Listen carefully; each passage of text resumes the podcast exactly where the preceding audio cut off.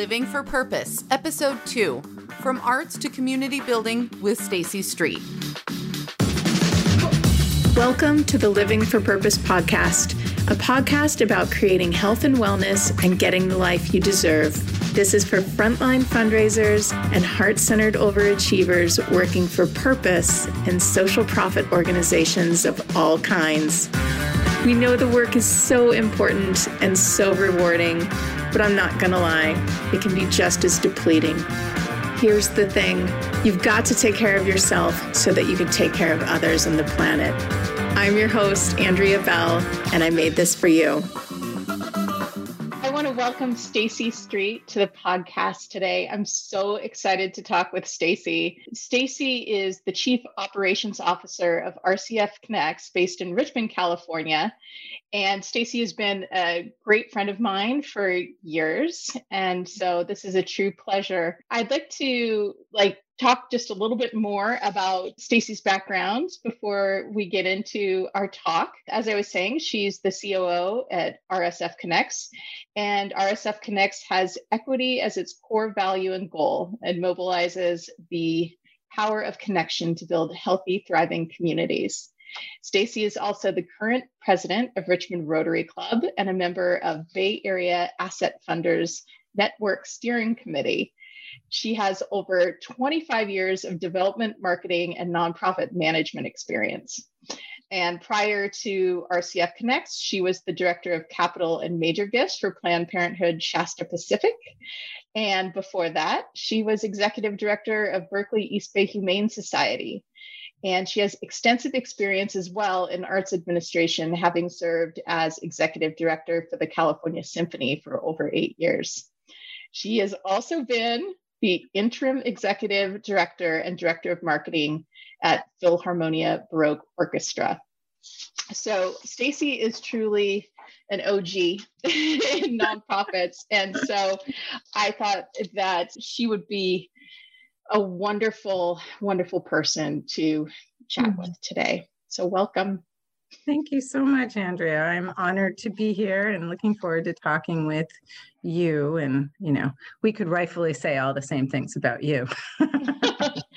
That's thank you. Thank you. You know, so I just read a read a bio, but there's so much more to your story.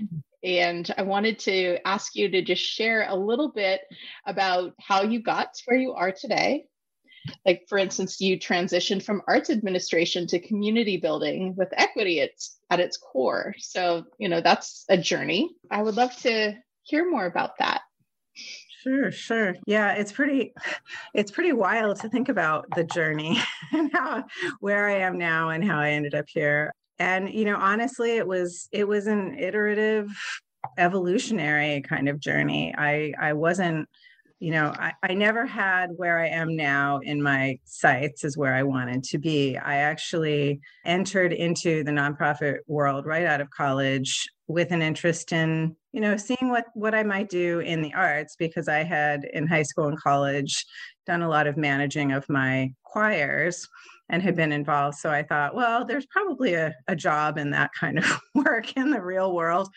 And you know, I thought it might be something I do for a, a short period of time and because I always knew that I wanted to do something where I could help people. That was volunteerism and helping people and making a difference was always part of my my goal, but I didn't think I was going to get there through the arts because I always felt that the arts were something that you know, was more for the privileged folks, so to speak. But I was really pleasantly surprised and captivated by the first orchestra I worked in because they had a just phenomenal education outreach program that actually went into communities that didn't have classical music and worked with them directly and inspired them with the beauty and art of creation and really met them where they were. It was quite unusual, I think, for a lot of arts programs that were much more about making them come to you as opposed to going to them. And so that really kept me engaged in arts administration. And then I decided, well, maybe I'll maybe I'll stay in this job for a while. And I had a goal of becoming an executive director because I thought, well, that's that's a good aspiration. You know, if I can be at the helm of an orchestra and help really make a difference with the the work and help expand on that kind of education outreach and see if I could help touch more lives and inspire particularly young people, you know, who especially in this day and age really need inspiration and hope in their lives more than ever before. You know, and that that was the path I was on and and I ended up becoming the executive director of a small symphony in Walnut Creek area and it was exciting and you know I really enjoyed it and I loved being able to to be part of the music making that was really you know just a constant inspiration for me and the work itself wasn't you know entirely where I wanted to be. You know, it's like I got there and then I thought, well, what's next? because, you know, ultimately I wasn't actually part of that that old, the original you know thing that hooked me into the arts administration. You know i was much more part of just running the day to day and and really particularly engaged in the fundraising which was pretty disconnected from the community that we were ultimately hoping to serve. So you know i ended up having the opportunity at berkeley humane society and and that was you know that was another learning journey because we we were hit by a huge fire a few months into my tenure. And you know i was having to learn everything at once and it was pretty overwhelming but i'm grateful to have had that experience because i might never have had that otherwise. And you know i i wasn't sure what was happening next and then i had an opportunity at planned parenthood and I am just so grateful for that opportunity. And of course, I'm a I'm a mom of pretty fierce, uh, independent daughter. And so it was really well timed because she was little at the time to be able to work there and really be thinking about the future for her and all of her friends around women's health. And I think one of the things I learned most from that company was the public affairs and health educators. I had I was so privileged to be able to work in the same office as both of those departments. And they were passionate and they were fearless and they were, you know, just vigilant about everything related to supporting particularly marginalized women and, you know, all people of all genders actually and really promoting health. And I just I learned so much from them about policy advocacy and how important that is and how getting engaged in politics on at least a local level is critically important to actually help achieve the change that I was always hoping to see. And you know, I just really was jealous actually that they had this fire in their belly to to fight and to work so hard and it was their cause and it was no question i mean pretty much everybody across the board. And i cared deeply about the issues but it wasn't my thing. And i really was hoping that i would i would find what that purpose was for myself. And I didn't actually expect it to happen at Richmond Community Foundation, honestly, because I didn't know what to expect from Richmond Community Foundation. But when I was recruited, I was really pretty captivated by just the culture and the the hope and the you know little engine that could kind of you know work that they'd been doing and how different they were from any community foundation i'd ever encountered really wasn't operating like a community foundation. And i ultimately took the job more because it was a, another learning opportunity for me. Sure i'll i'll work at a community foundation and learn more about donor advised funds. Sure why not? You know that sounds like a great next chapter for me but you know it ended up being just so much more. And it actually you know i think in the process when i was hired rcf was really in a evolutionary state. We had only recently become a community foundation. And I ended up to be able to, you know, be successful in my job, which was chief development officer. I ended up having to really be an integral part of helping build infrastructure. And as part of that, we had to identify what our core value was and what our big why was for the work that we did.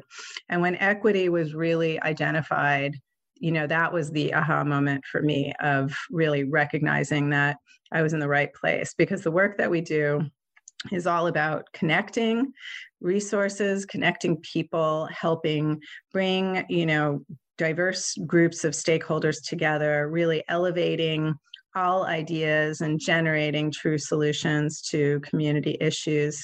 Policy change is a key part of that, shifting systems, narratives, cultural norms and you know facilitating and working with people and really helping bring people together and learning from other people who always have better ideas than i do. That's always what i've been about. So i found my place and i'm really excited and passionate about continuing the work and i feel really privileged to be able to be part of it. So. yeah that's it was a long um, story. I'm sorry. Well no it's it's so it's fascinating. You know it's it, it's it's uh, very cool to think about how you know you can have a 20 years long career and then have that aha moment when mm-hmm. you're connecting with people in an organization that shares your values and you know you were saying when equity was really identified as the core value of RCF, that's where it really started for you. I think that's amazing. And I know that RCF Connects began to do a lot of new work at that point in time, too, which included a rebranding mm-hmm. at Richmond Community Foundation, evolving into RCF Connects. So, just a, if you could tell a little bit about the community you work with Sure. and and the role of partnership and building community Absolutely. Yeah. Um, well, our, our geographic community is primarily Contra Costa County. So even that was part of the renaming too, because we're not just in Richmond. And, you know, our work connecting people, you know, West Contra Costa County and East Contra Costa County are the two parts of our county that are the most under resourced and really figuring out how to connect the you know the people that are doing the good work on, on all sides of the county but also bring the whole county together around important issues. You know in addition you know we sit at the the uh, table with a lot of different types of leaders including philanthropy and i think that was one of the things that really resonated deeply for me as well was that we we're not a traditional funder in the you know the way that most of the community foundations operate and how they were born. Most of the community foundations were born from donor funds. Ours was actually born from community work. We were uh, helping create a school and proving that the children at that school, given the right supports and resources, could be as successful as any other kids anywhere else. And in the process of really making that school successful, we had to work with neighborhood partners, with the local city government, with the police, with the, you know, community leaders and with philanthropy. And in that process, we learned this is really community foundation work. So when we shifted to being a community foundation, in that moment, there was a, a, feeling that we should try to be a typical community foundation and build funds and do what all the other folks do. When our real strength point was about just what you, you the word you used, partnership. Mm-hmm. That really is our strength, is the connecting people. And it's so needed in this day and age. I think that's one thing that we had shifted to that brand about a year before COVID hit. And then in this moment in time, really how relevant it has become for everyone to be connected and how aware everyone is of the various ways we are connected and how our whole world is connected and so forth. But I think we really recognize the incredible need to being this almost a you know third party facilitative type organization that can really be a convener and a backbone for collective impact groups and coalitions.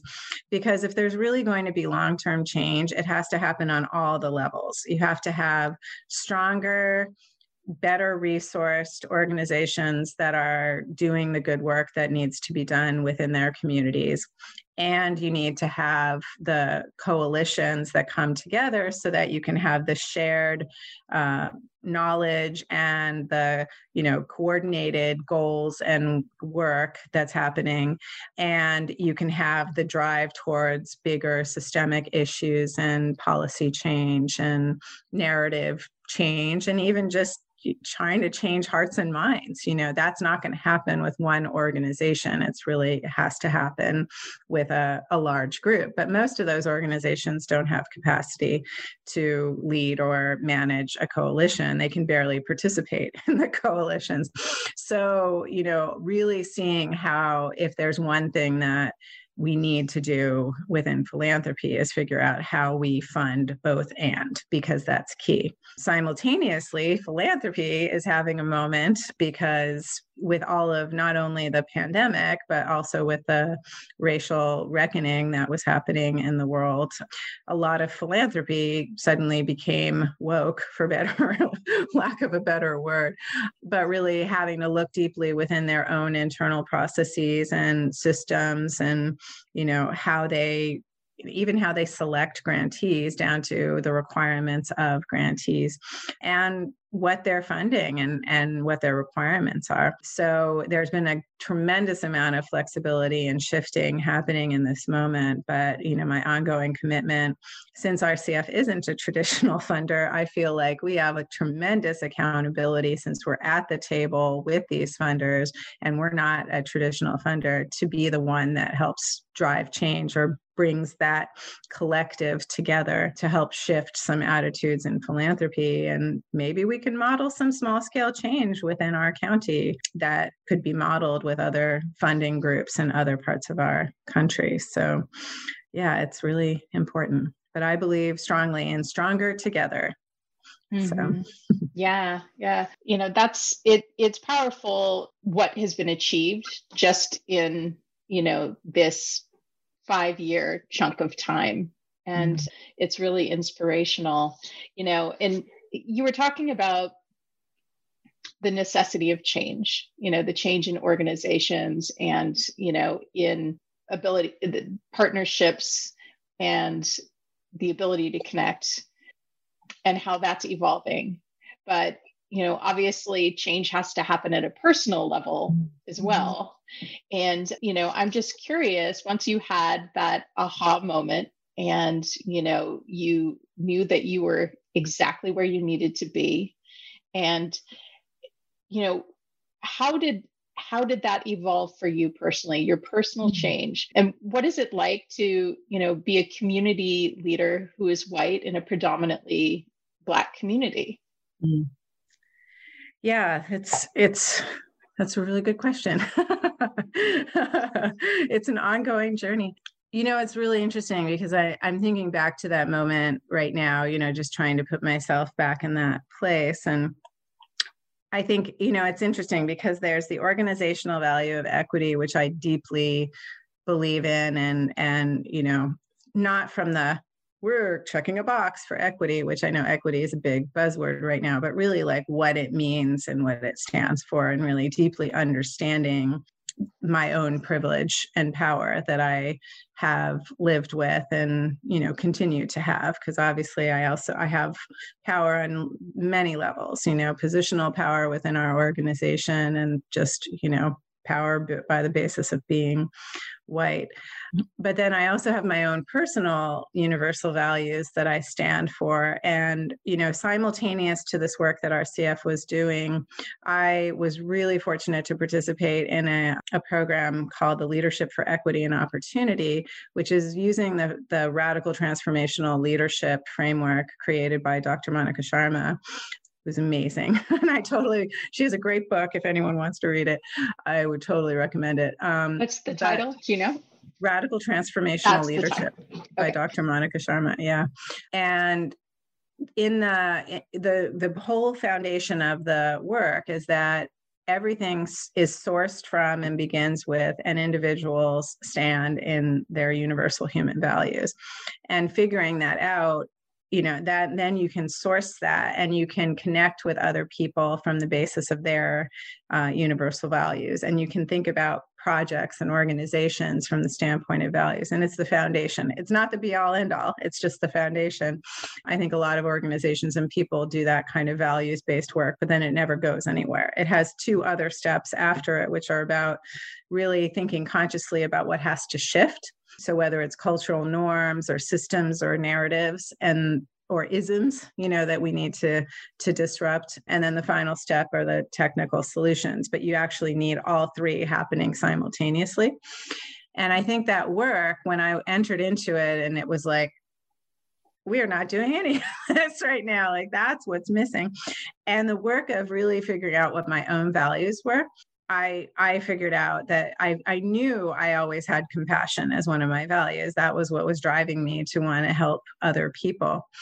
But I, I also discovered that love was one of my core values, as was courage. And they're actually all connected. Monica talks about that love is in the universal sense of love, not necessarily romantic love.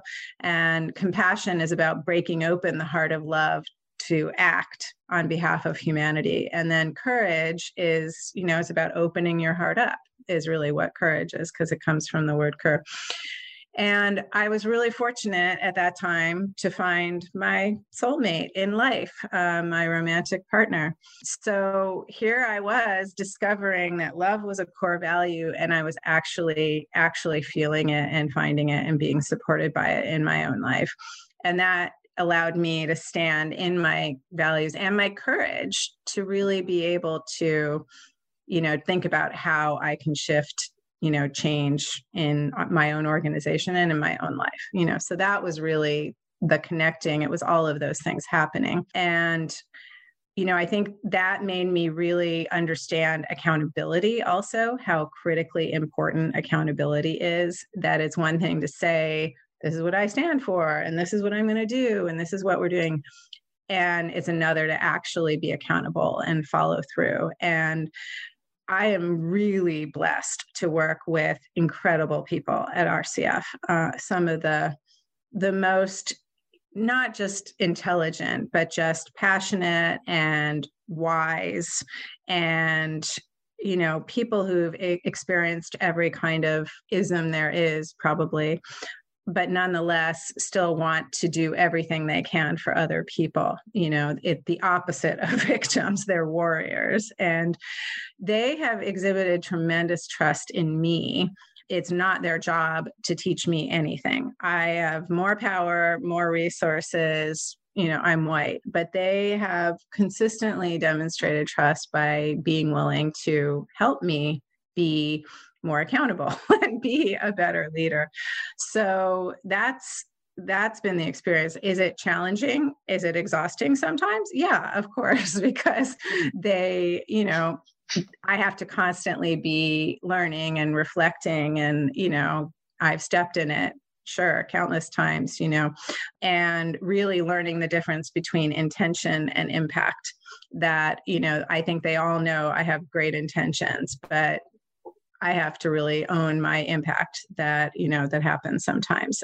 And that was all happening well before everyone in the world suddenly was paying attention to racial equity. You know, I was, we were doing a lot of that internal work um, already at RCF. And of course, you know, just one on one with the people that I supervise and work with. And supervise, I use lightly because I really feel like, you know, I'm more their advocate. they, they, mm-hmm. uh, they're the ones who are really teaching me more than anything else. So so I think, you know, it's been really interesting because I think what I have really come to in this moment is, you know, to truly stand in my values of courage, compassion, and love, and to really help support equity. I need to think about what it means to be a white leader. And you know i'm recognizing i have i've traditionally been held back by a lot of fear and i have no reason to be afraid because i have you know i have so much but that's within our society. So being able to recognize my own fears is a huge part of it because courage is acting in spite of fear not in the absence of fear. We all have fears. And then you know being able to learn when i can i need to speak courageously and really being very thoughtful and intentional about how I use my voice. And then also really learning when I need to step back, give up my power, and deeply listen. And that's my kind of phase two of what I really need to be working on right now. You know, of course, I have a lot of work that we're doing and actual tangible benchmarks that were and programs that we're supporting around health and housing and employment and education. But i think for me personally and seeing like what's an impact that i can have you know some of that is how to model this for other white leaders and particularly white women leaders you know i think we we're a pivotal um, player i think in the the ability to create change because yeah. you know I, and several of of people i trust have said that to me um, you know that we have the understanding of what it's like to be made to feel powerless yet you know we still have privileges that allow us access to resources and power that others don't have that we we can support so yeah. I i want to ask you you know for our listeners who you know aspire to be an ally who want to walk this path but they're not really totally clear what are the steps? What are some simple steps that someone can take to to walk this path? Yeah i mean there's a lot. I think one thing is really accessing all the wealth of resources that are out there right now. You know there's so many wonderful books and podcasts and you know even movies and training programs that exist that people can really um, avail themselves of without having to look too deeply.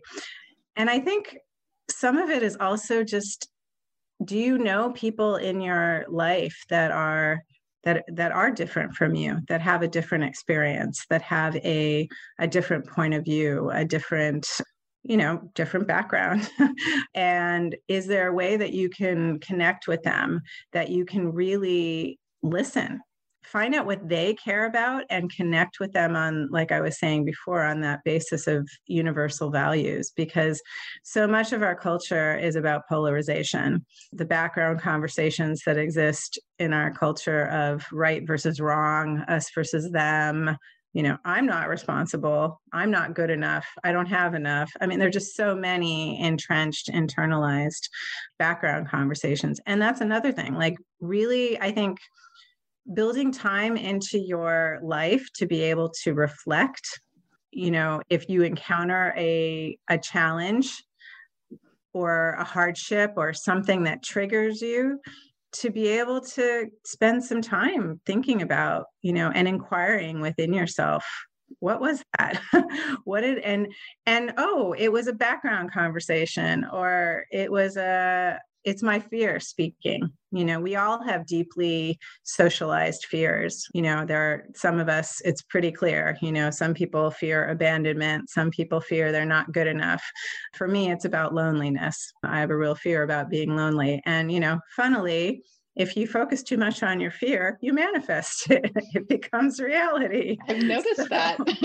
yeah yeah it's funny how that happens so i think being able to to to have the courage to notice your fears mm-hmm. and not and then you know not do what i did for years and i'm still working on beat myself up over having fears you know i think that's another thing like the the values they teach us also are about you know i stand in these values for myself and all others so you know being able to remember love myself compassion for myself. That's mm-hmm. a hard mm-hmm. one you know? That's a really tough one.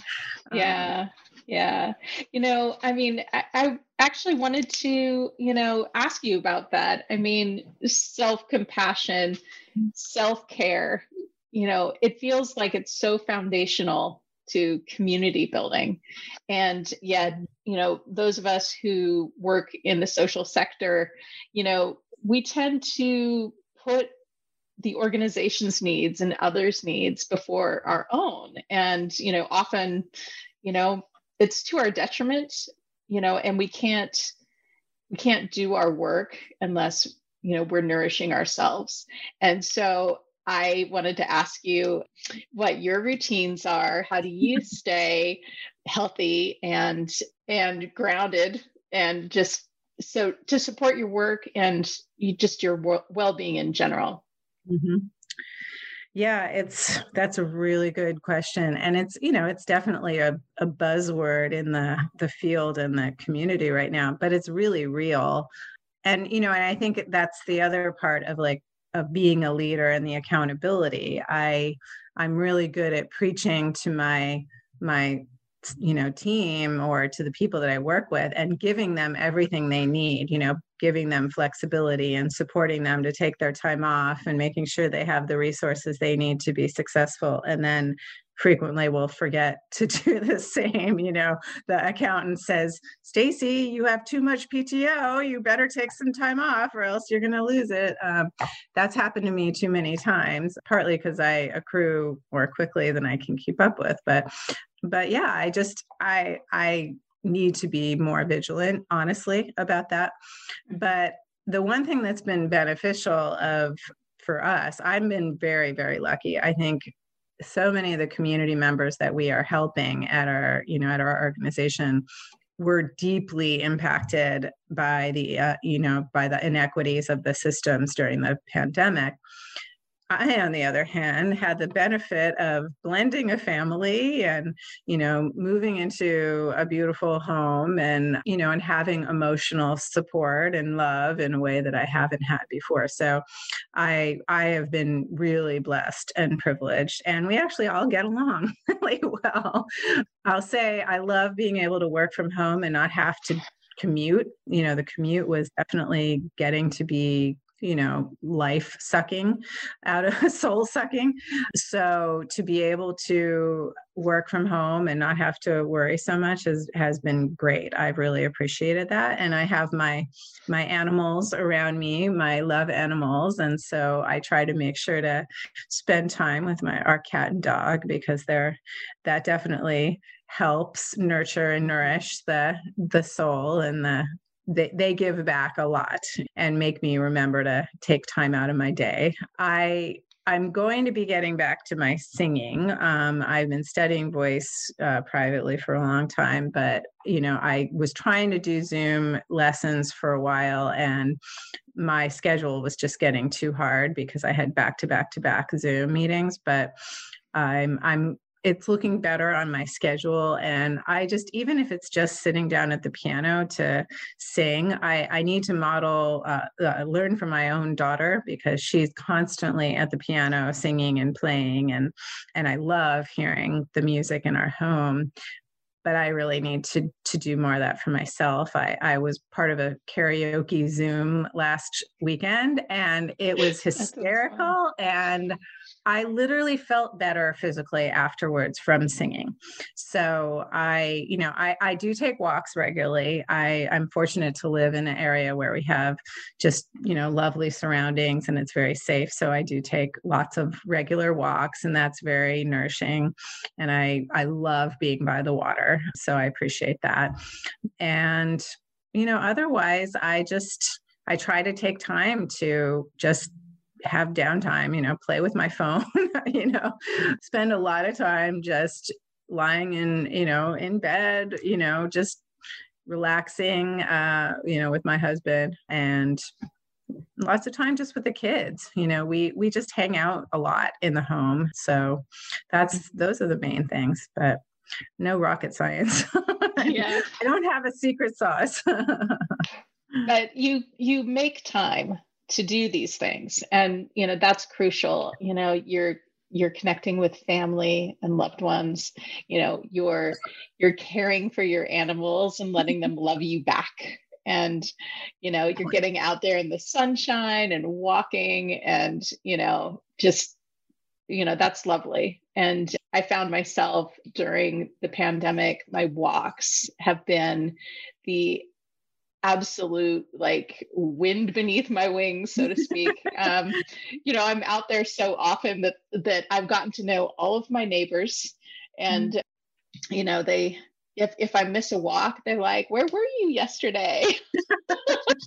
So it's pretty cute. So i'm with you on that.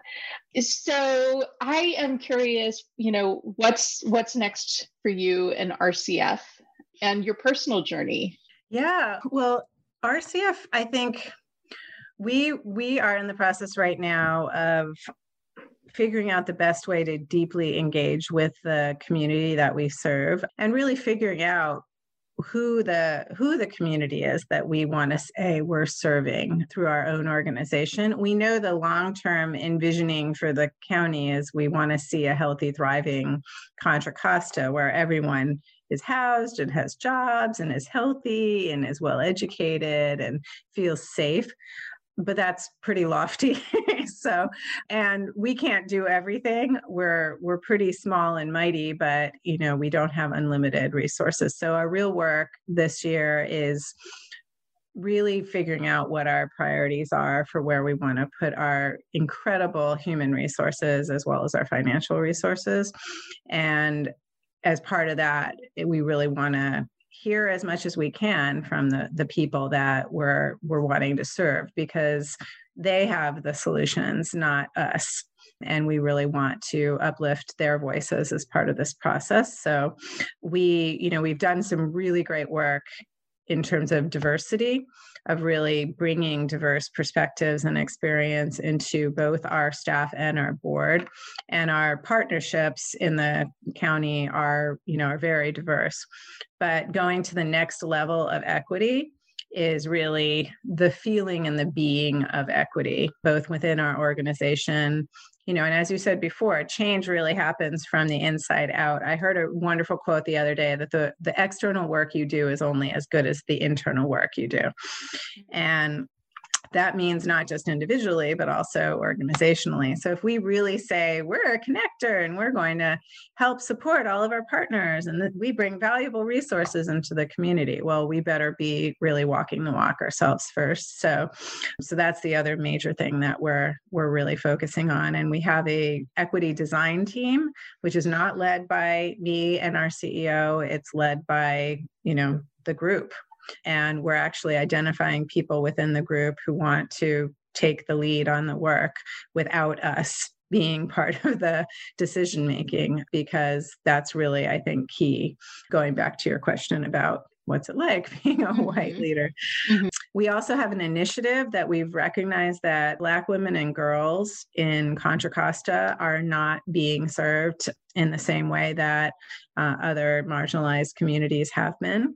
And that's going to be a really interesting opportunity for us to talk about intersectionality because we already even had a conversation about how do you identify a woman or a girl what does that mean? What about a half African American woman or someone who's Latinx and and African American? And you know, so we have some interesting conversations coming up around that too and i really feel that that's an opportunity to deeply lean into you know what does equity really look like mm-hmm so so yeah i'm i'm excited. I think we're going to finally dig into this because we've been very lucky to be able to be responsive to our community.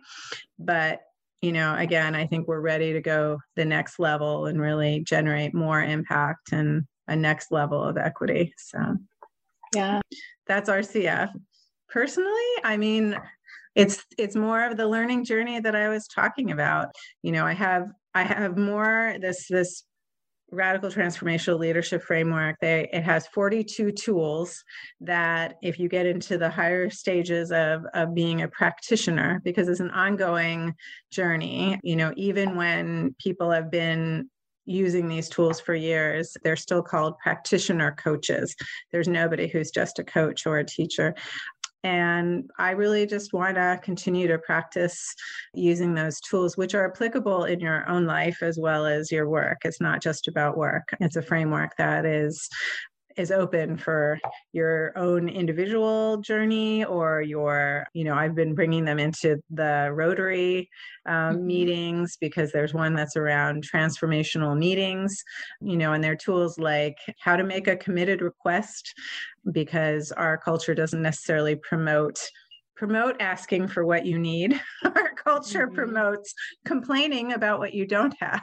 So so yeah so so i'm really looking forward to having the opportunity to to dig more deeply in that and then also not having major life changes because last year I got married and moved into a new home and you know we had a pandemic it was a lot of change at once so I'm kind of ready to just be for a while mm-hmm. so, yes, yes. It's amazing everything that you're doing. It's so inspiring. And I'm just so grateful that you came to talk oh. with me today. And, you know, if someone wants to follow your work or connect with you, what's the best way to do that? Sure. You can always go to the, the website with rcfconnects.org or I'm on LinkedIn. So people can feel free to reach out to me over LinkedIn. I'm not always as active as, as, I, as I could be, but I do respond to messages that way. So yeah, yeah, you're um, out there working. yeah. yeah. Awesome. Well, thank you again. This has been a real pleasure. And, you know, I uh, thank you. Thank you, Andrea. I, I appreciate the opportunity to to talk because like I said, I feel like this is a learning journey and we're all on, you know, being a lifelong student is really that's really my my ne- what's next. yeah. So cool. Cool. Well, thank you. Thank you. All right. Bye. Bye. Thanks for listening to the Living for Purpose podcast. If you're ready to make your move and create the wildly healthy and balanced life you deserve, please subscribe to the podcast and sign up for our email at livingforpurpose.co. We'll see you next week.